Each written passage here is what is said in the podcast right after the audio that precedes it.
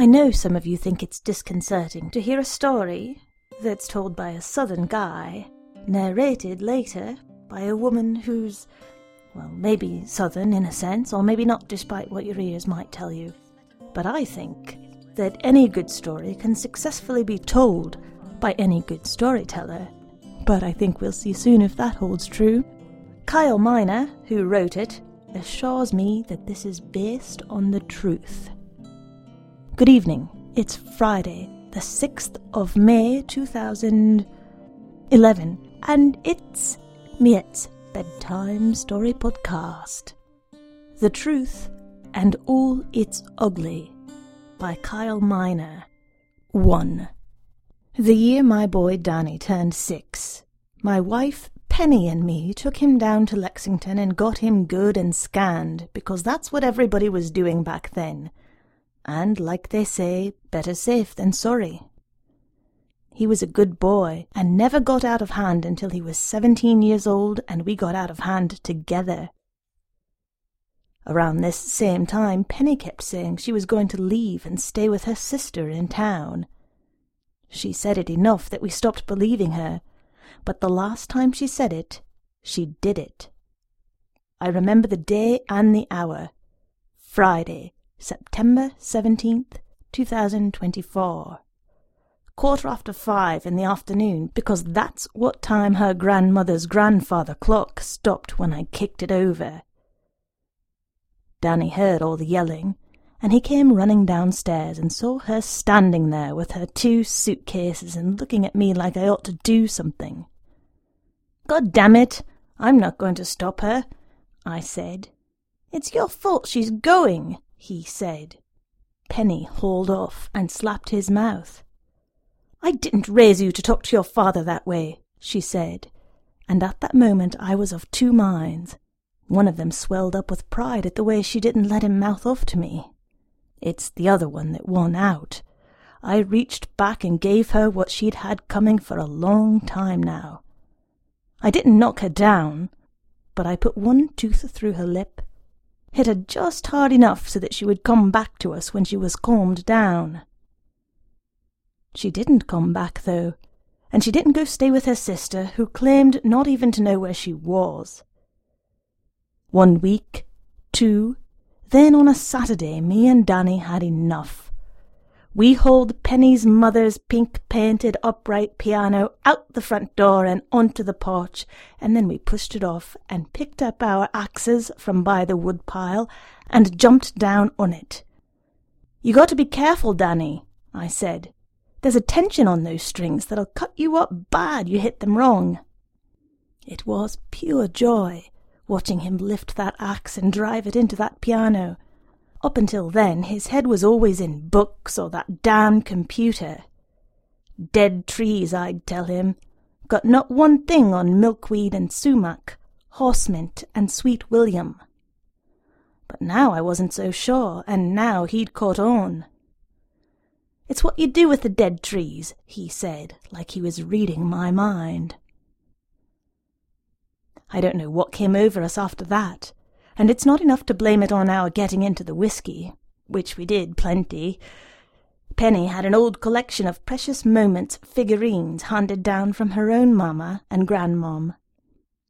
Children at a picnic or playing the accordion to a bunch of birds, or hands folded in prayer, and nearly every little boy or girl wearing a bonnet. At first Danny said we ought to shoot at them.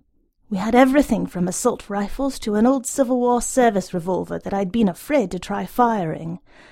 But then, one Tuesday morning, by now it was November and the old dog pens were nearly snowed under, he found some of the yellow jackets I had caught in glass mason jars and forgot about. He found them, dead in there, and I saw him looking at them, and he saw me watching but didn't say anything, just went upstairs and came down with my old orange tackle box, which was where Penny kept her scrapbooking things. "You gonna scrapbook those yellow jackets, Buddy Bear?" I said. He said his plan was to shellac them, but I could see he couldn't near do it right. I said, "Here, let me show you how. and showed him how to thin the shellac with turpentine and dab it on soft with the paintbrush bristles, which was something I knew from when things were better with Penny, and I'd help her with the scrapbooks just so we could sit with our legs touching for a while. He got good at it fast, and then we caught more yellow jackets and did what Danny had in mind all along, which was to shellac them stiff, wings out like they were ready to fly, and set them on the precious moments figurines in a swarm. After a while that stopped being fun, and it kind of took the shock away when every precious moment in the house was swarmed like that. Plus we were running out of yellow jackets. "We gotta get more minimal," Danny said, and I could see what he meant. It's like when I served my country in the African wars. You get to see enough dead bodies, and before too long you get used to seeing them, and then you see another and it don't mean one thing to you. But you run into one live little black girl with an open chicken wire wound up and down her face and maybe 3 flies in her cut-up eye. That gets to you. So after that we got strategic.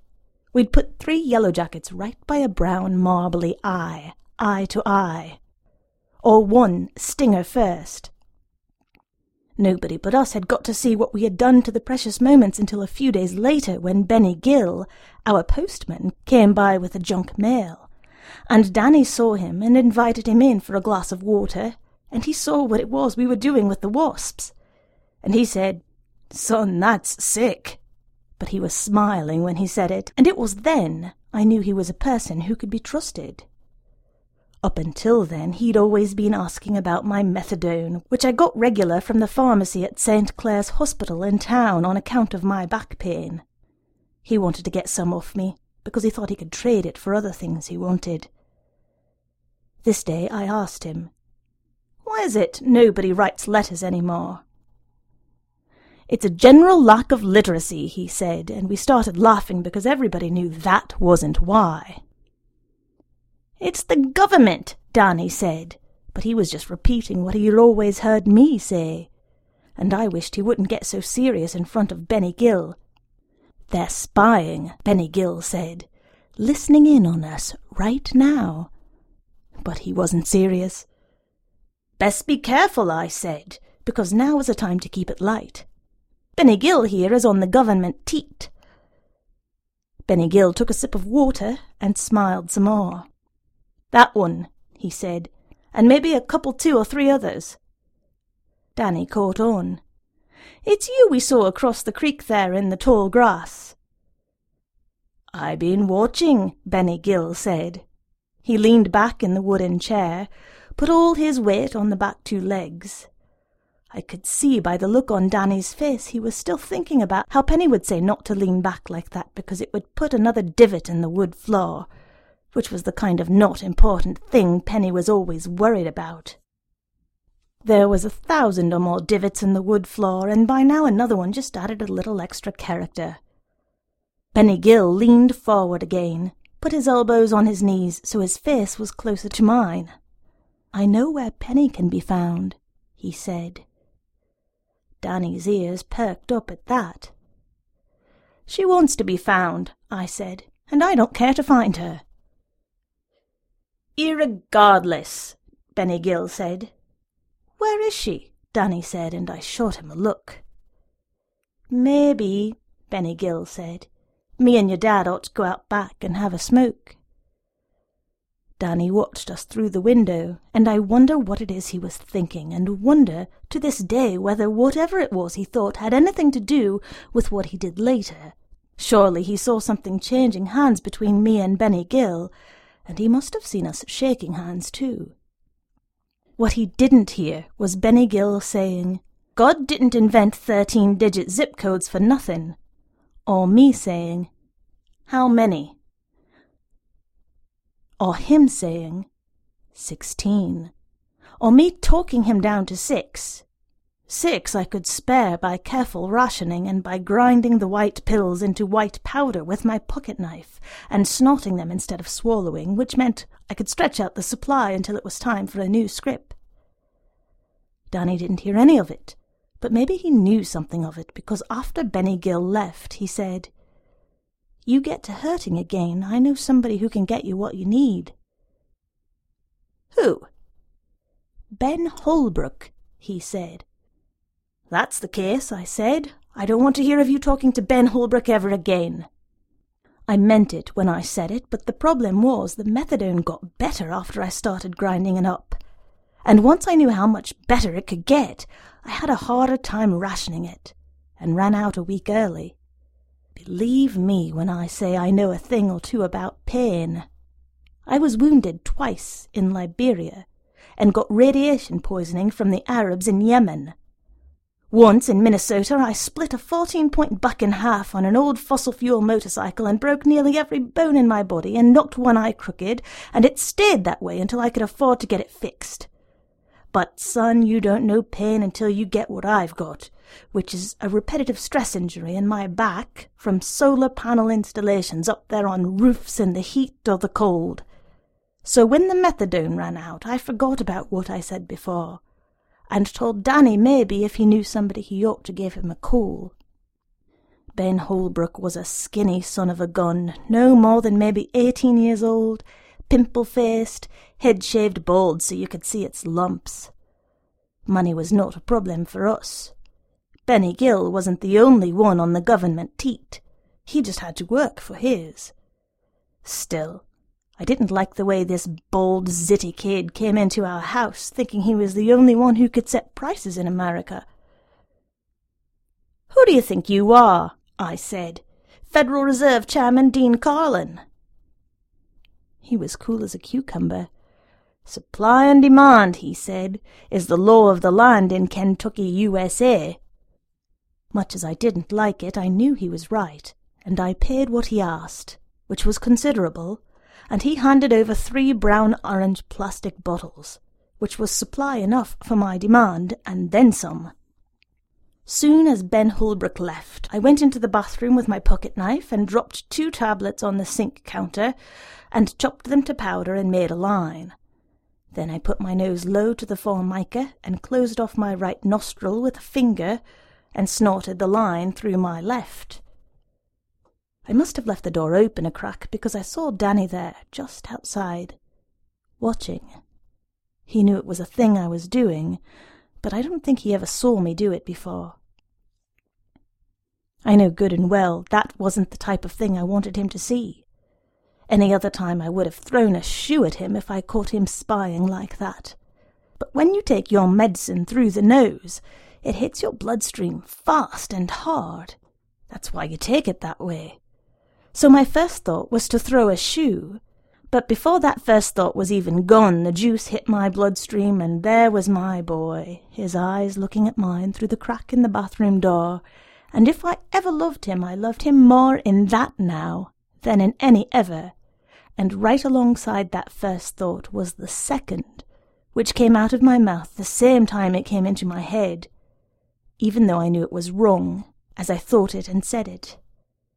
"Boy," I said, "come on in here and try a line."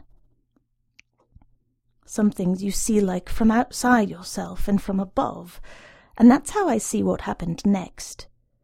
Right there, below, there's big old me, and there's my boy Danny, and I'm coming around behind him, putting my arms around him like I did when I showed him how to line up a cue stick at Jack's Tavern or sink a putt at the Goonie Golf.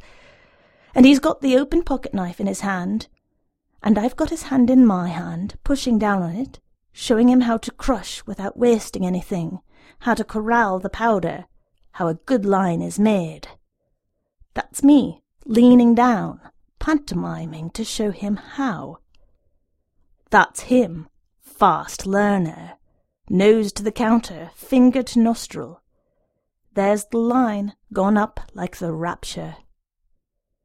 Danny, standing up too fast because he don't know any better, and the trickle of blood down his lip and chin, and me, tilting his head back, cradling it in the crook of my arm, putting the old Boy Scout press on his nose with a wad of toilet paper, saying, "Hold still now, baby boy," and his eyes bright, and his cheeks flushed, and his voice, like from 100 miles away, saying, "Lord have mercy," then, "Weird," and then us lying back, then on the cold tile, his shoulder blades resting on my chest, both of us waiting for the hit to pass so we could take another. The days and nights started going by fast after that, and sometimes there was no other cause to tell one from the other. One morning or afternoon or midnight, for all I know, I went into my room and found Danny, half naked, underneath the bed I shared for all those years with Penny, and when I asked him what he was doing under there, he said, "She's been after us all this time." And I said, "Who?" And he said, "Her," and hauled out a stash of scented candles his mother must have left under there, cinnamon and jasmine and persimmon lemon. At first I thought he was talking crazy, but then he pulled himself out from under the bed and walked real close and put the purple jasmine one under his eye and struck a blue-tip match and lit the wick, and soon as it started to burn, his eye went all bloodshot and swelled up. Even still, I wanted to take up her case. "How was she to know?" I said, but he was looking at me. "Turn around," he said, "and look in that mirror." And sure enough, my eye was tearing up and swelling, and all the blood vessels were turning red. "Benny Gill," he said, "told you where she is." "That's not strictly true," I said, except it was. "The general area, then," he said. "The general neck of the woods," I said. He went into me and Penny's bathroom then, and for some reason, even though we had been doing it together, I couldn't go in there just then and do it with him. I could hear him, though, and then I heard a few more sounds I knew but hadn't expected to hear, which were the sounds of him loading my old Browning 9mm, which I kept under the sink in case of emergencies. When I heard that, I got scared, because for a while now I had been feeling, like I said before, that things were getting out of hand. But now, him stepping out of that bathroom, hand around the grip of that 9, I had the kind of proof that makes it so you can't look the other way any more. "Killing," I said, "isn't a kind of thing you can take back." "I don't mean to kill her," he said. "I just mean to scare her a little." That was more sensible talk than the talk I had been expecting from him, but still not altogether sensible. He was angry, I knew, after finding those candles, and I can't say I wasn't angry either, but when you're young and full of piss and vinegar, caution is not a thing you take too naturally. And besides, neither one of us was going through life in any kind of measured way at that particular point. "I'm not saying she don't deserve a little scaring," I said. "When the time comes, you'll see me front and centre, taking the pleasure you and me both deserve after everything. But what I'm saying is that the time isn't come. Not yet." "Look around," Danny said, and all around us was 18 kinds of mess, some we'd made and some that had just kind of grown while we weren't paying attention. "Sheila," he said, who was the name of a dog we'd had once, who had abandoned her young before it was time, and all 5 of them had died, and who I had taken out back and shot, because there wasn't one good thing about a dog who would go and do that. "We're grown," I told him. "Not me," he said. There wasn't much I could say to that, because it was true, but I got him to hand over the Browning, and then he went upstairs and didn't come down for the rest of the night, and I figured he'd be down when he got hungry enough. I went into the kitchen and made some pancakes and made some extra and wrapped them in foil and put them in the refrigerator so he could have them later. Then I put some butter and maple syrup on mine and ate them and drank some milk, and fell asleep in front of an old Wesley Snipes movie, and figured when I woke up I'd see if he didn't want to put on his boots and go out into the Daniel Boone National Forest and hike for a while and get cleared out the way the cold air will do to you.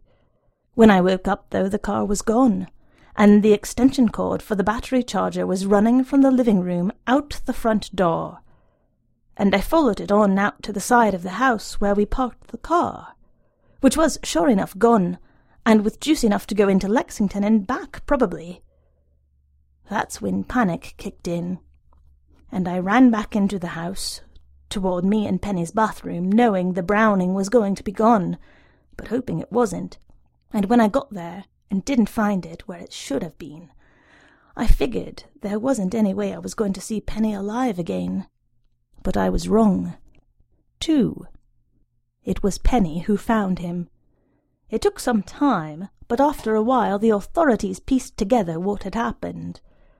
Around 6 in the evening, they said, must have been the time I fell asleep. When the house got quiet enough, Danny went out to the shed and brought in the long extension cord and ran it to the car battery. While it was charging, he loaded up 3 assault rifles, including the Kalashnikov 3000, the one made to look like an AK-47, but with the guts of a microcal, laser gun and flamethrower and all. He took the Browning, too, and my bowie knife, and his old play camo war paint, and a cache of armor-piercing bullets, although he never did use any of it except the 9mm. Then he sat down and ate the pancakes I had made, and washed the plate and knife and fork he had used to eat them off, and left them out to air dry. By the time he got to Benny Gill's house, he had worked himself up into something cold enough that Benny Gill didn't argue, didn't even need to be shown knife or gun to know it was in his best interest to give up Penny's location and get Danny on his way. I don't know what that means exactly, except to say that Benny Gill is not a person I've ever known or heard of to be afraid of anyone or anything. What Benny Gill told Danny was that Penny was staying with her sister's husband's nephew, Kelly, a bookish boy we never knew well because he never came round to family things, probably because he, or more likely his mother, thought he was better than us, from what they call a more refined stock.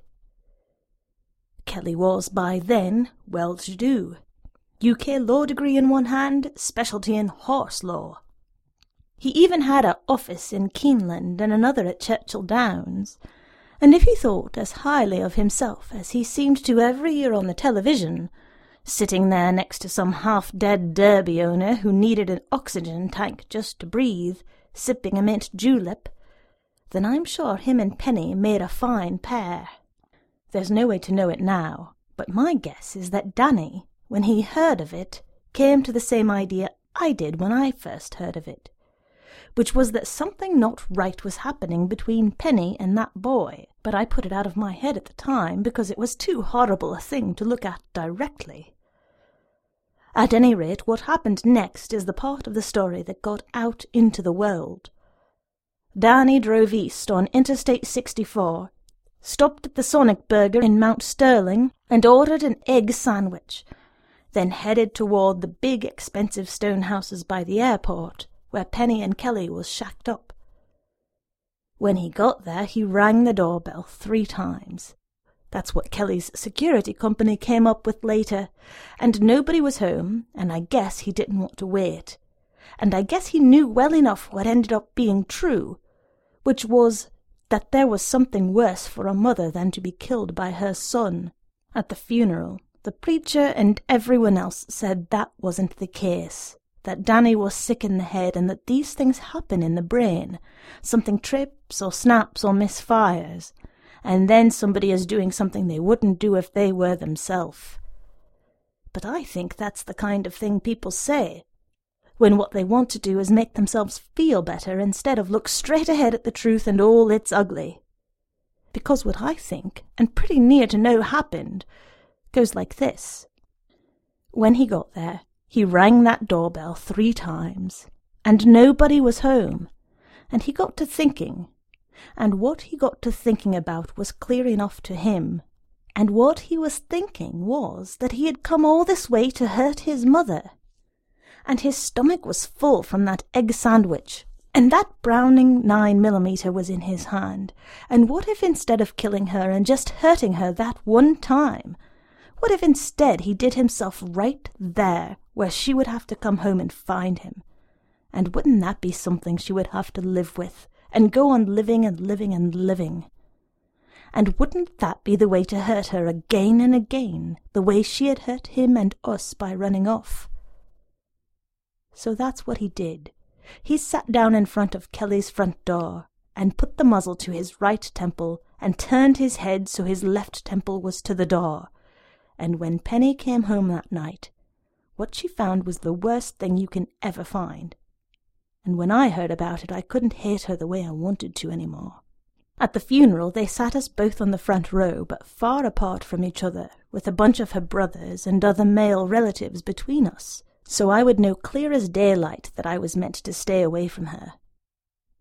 But before the service got started, the preacher came over and asked if there were things each of us needed to say to the deceased, and we both said yes, but for me it wasn't because I had anything to say to Danny. He was dead and gone, and wherever it is he ended up. And that was hard enough to bear without making a show of telling him something he wasn't ever going to hear. It was Penny I wanted to say some things to, and I thought maybe up there next to Danny she might in that moment have ears to hear them. Her brothers didn't leave the room when the preacher asked, but they did go stand in the back and give what they must have thought was a respectful distance. Me and Penny went and knelt beside the casket, her near his head and me near the middle, maybe 3 feet separating us. She bowed her head to pray silently, and I did too, although I didn't right then have any words to say. And then she said some things to Danny too personal for me to repeat, although I don't think it would be wrong to say the things she said, if they were true. Moved me in a way I didn't think I could be moved by her. When she was done, she looked over to me. It seemed like she was able to keep from crying all that time until she looked into my eyes, and I was reminded that it was our looking into each other's eyes that was happening while we were about the business of getting him made in the first place. And maybe that's what she saw that finally broke her down when she looked over at me. Maybe that and all the years we had together, the three of us, and how there wasn't anyone else in the world who knew what those years were, and how there wouldn't ever be anyone else again. It was right then, though I didn't say anything at the time because it didn't seem like the right time, that I decided I couldn't live in a world where Penny would go on being as unhappy as she had been made to be. First thing the next morning, I went down to Lexington again and went to the place where we had taken Danny when he was 6 years old to get scanned. It was gone. Boarded up, the part of town where it had been now all but forgotten by people in business to make money.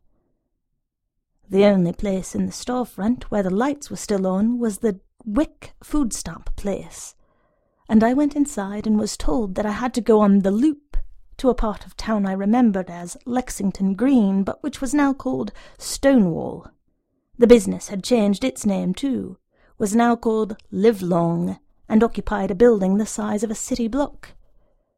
The woman at the front desk said my number was A83, gave me a smart pad to fill in and told me to take a seat. By the time they called my name, I had run my fingerprint and verified all my information, and watched the screen that said the scan we had got was old technology, and while the guarantee we had bought was still good, the Danny we would get would eventually wear out, but would not age the way the ones they could make now could. We'd get him 6 years old, and 6 years old he would stay. They made me meet with a kid in a suit and tie, and all he said was the same thing I had heard from the smart pad. He was looking at me funny, and I said, "All I want is the service I paid for 11 years ago, near to the day." And he lowered his head for just a moment, like he was ashamed, and then he said, "You're entitled to it, and we'll give it to you if you want. But what you need to know is sometimes what you want isn't the same thing as we can give you." Even though he was a kid, what he was saying was true, and I knew it then, and it made me want to pound the sense out of him, and even so I wanted what I wanted.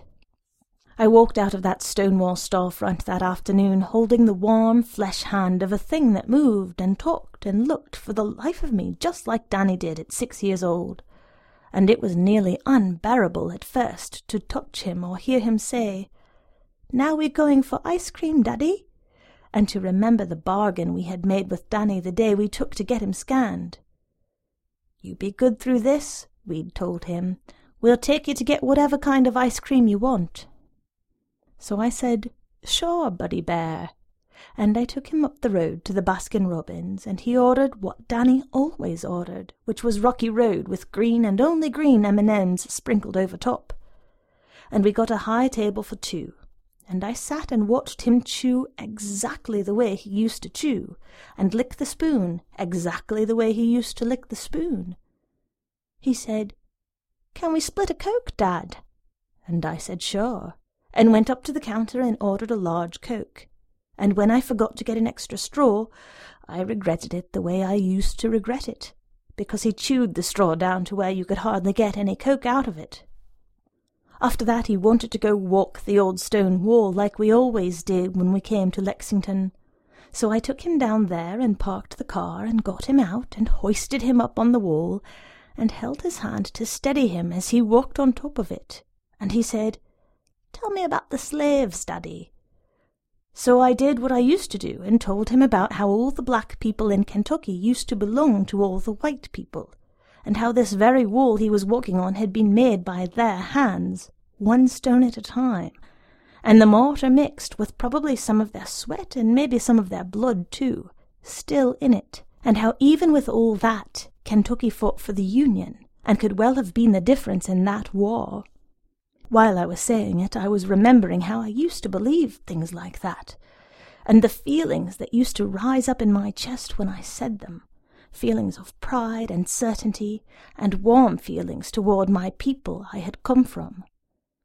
These were stories my own dad and granddad used to tell me, and which I was now passing along to my own son.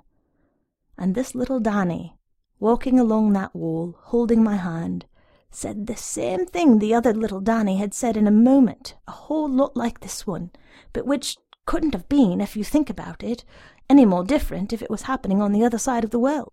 He said, "It wasn't right, was it, for people to keep other people to do their work for them? How did anybody ever think that was right?" And I said the same thing I had said then, which was, "People don't always do what's right, son.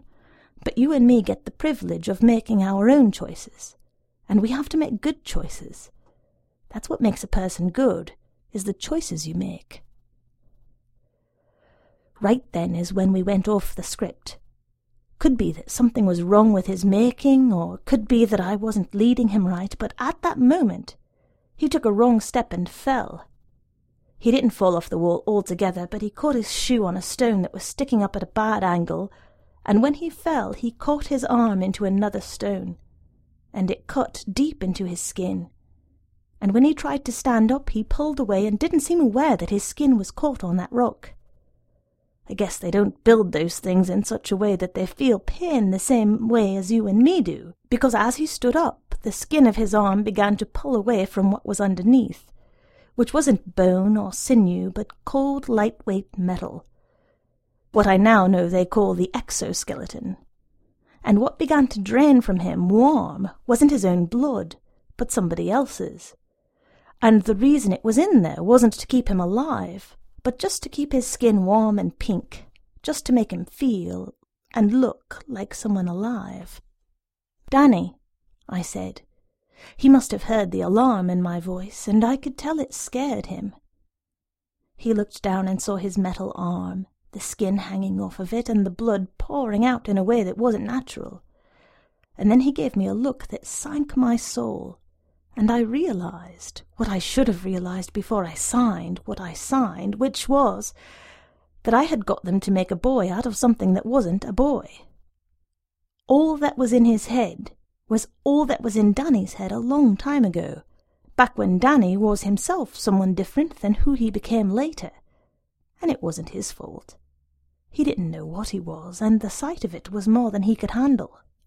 His lip began then to tremble in the way Danny's did when he needed comforting, and I lifted him down off that stone wall and took him in my arms and held him and comforted him, and then in the car I had stretched the skin back to where it had been, and took Penny's old emergency button sewing kit out of the glove compartment, and took needle and thread to it, and got him to where none of the metal was showing. I didn't take him to Penny's like I had planned. He was real quiet all the way home, He just stared straight ahead and didn't look at his arm and didn't look at me. Near Winchester, I asked him if he wanted to hear some music, and he said all right, but we couldn't find anything good on the radio. How about the football game? I said, and he said all right again, and we found the Tennessee Titans and the Dallas Cowboys, and I made a show of cheering for the Titans the way we always had. But when he said, "How come all their names are different?" I didn't have a good answer, and after that I asked if he wouldn't mind just a little quiet, and he said he wouldn't mind. And I leaned back his seat and said, "Why don't you just close your eyes and rest a while? It's been a long day, and I'll bet you're tired." He did. He closed his eyes then, and after some time had passed, and I thought he was asleep, I stroked his hair with my free hand and made some kind of mothering sounds. It was dark when we got to the house.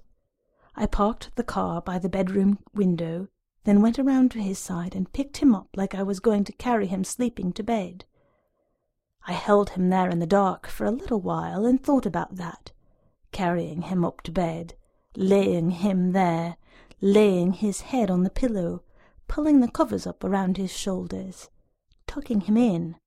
It would have been the easiest thing to do, and it was the thing I wanted to do.